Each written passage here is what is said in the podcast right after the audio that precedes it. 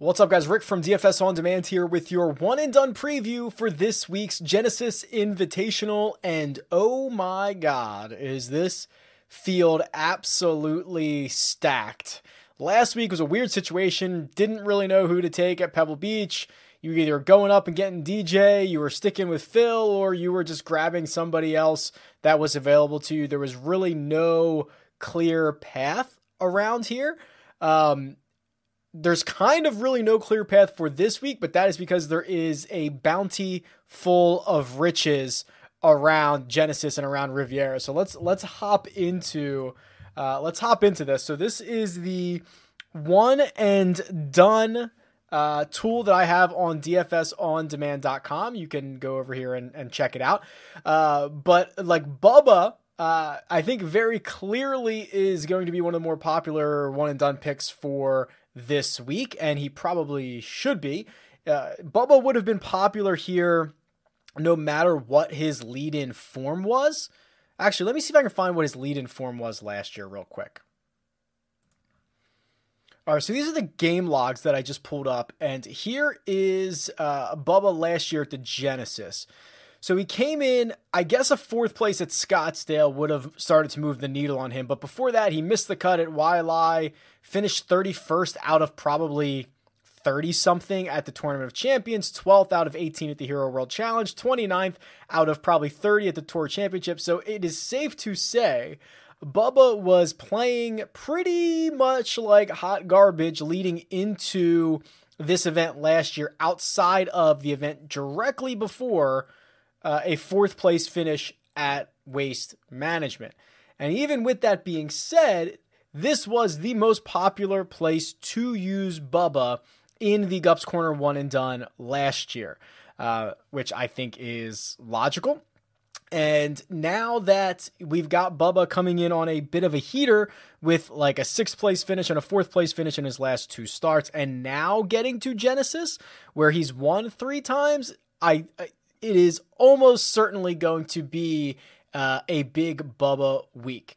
So I think it's fine. I like if I'm if you're going to use Bubba here, that's one thing. I'll probably wait and save him for this spot over here at the uh, TPC River Highlands, which is Travelers, and uh, go from there. There's there's kind of a few natural Bubba spots on the on the uh, on the schedule, and you can see last year's ownership. Uh, Bubba was the the highest owned golfer.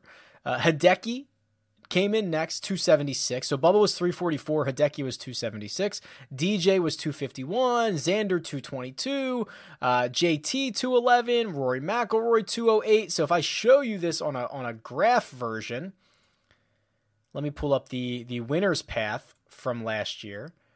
You can see um, so the eventual winner actually had Tony Finau, but there are this is probably one of the few times in the year where one, two, three, four, five, six different golfers were owned more than 200 times. That's pretty significant.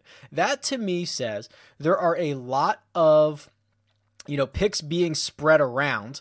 And quite frankly this field is deeper than it was last year. This is now an invitational. So you are getting um, uh, larger prize pools. So I, I think that you know using one of these really good guys makes a lot of sense so when we go over and look at some of these big dogs here, um,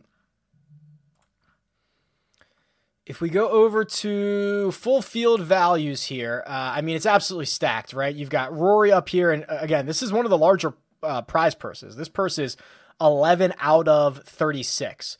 And uh, Rory, no surprise with how much win equity he has here, you know, certainly leads the way in expected value. Uh, nearly three hundred and sixty thousand dollars. We're getting into big, big numbers now. Uh, Justin Thomas up there. Uh, if you make the if you make the range shorter, so if we move this to like since 2019. I bet you Jon Rahm pops up here. Oh wow, look at this. I mean, Rory gets even better. He's he's won so many events in the last uh, calendar year. Uh, you can see what a, what a massive. He's, he's now over five hundred thousand dollars in expected value. Um, obviously, you know.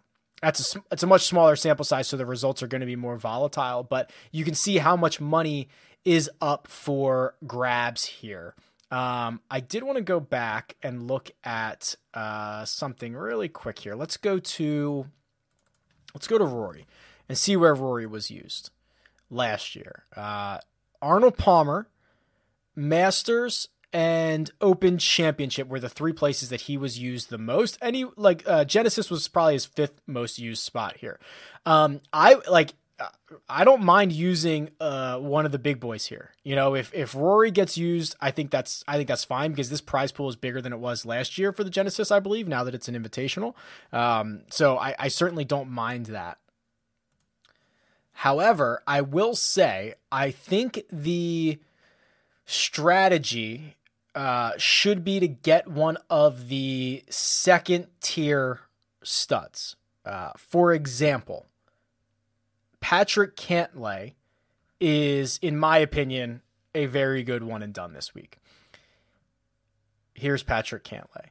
Uh, we have seen him win uh, invitationals. He won the Memorial. That's an invitational. That's a very difficult field.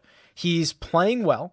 He has good history around here and there isn't a natural fit for Patrick Cantlay. And in fact, uh, 300 of you, 290 of you have already used him. They've used it. You used him last week. So I do feel that this is a pretty good spot for someone like a Cantlay or even someone like a Hideki. If you have not used Hideki yet through waste management, uh, where do you intend on using him?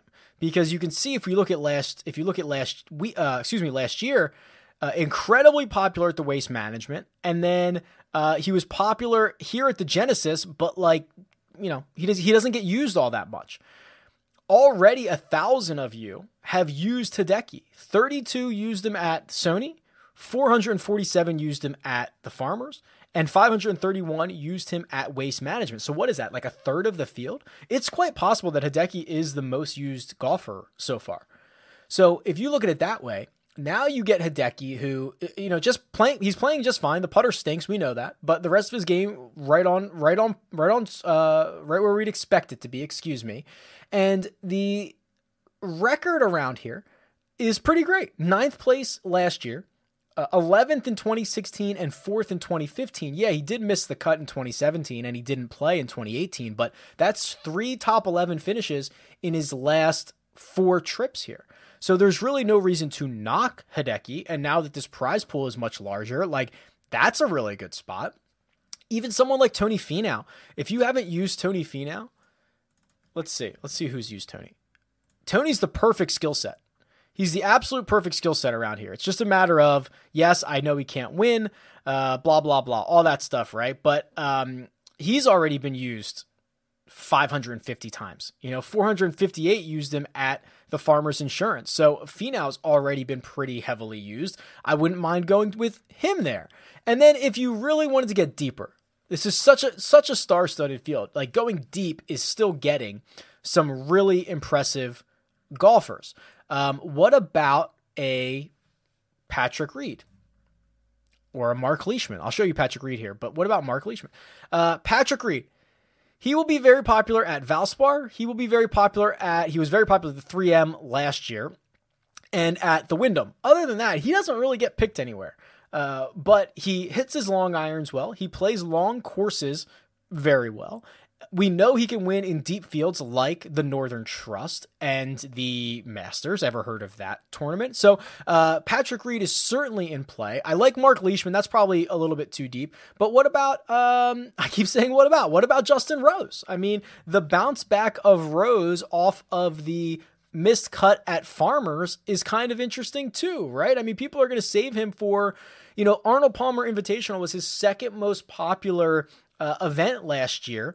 And this is essentially the same thing. You know, the Arnold Palmer is going to be an event that uh, mimics how difficult the course is going to be, how deep the field is going to be. And while Rose hasn't played here in, uh, he hasn't played here since 2017.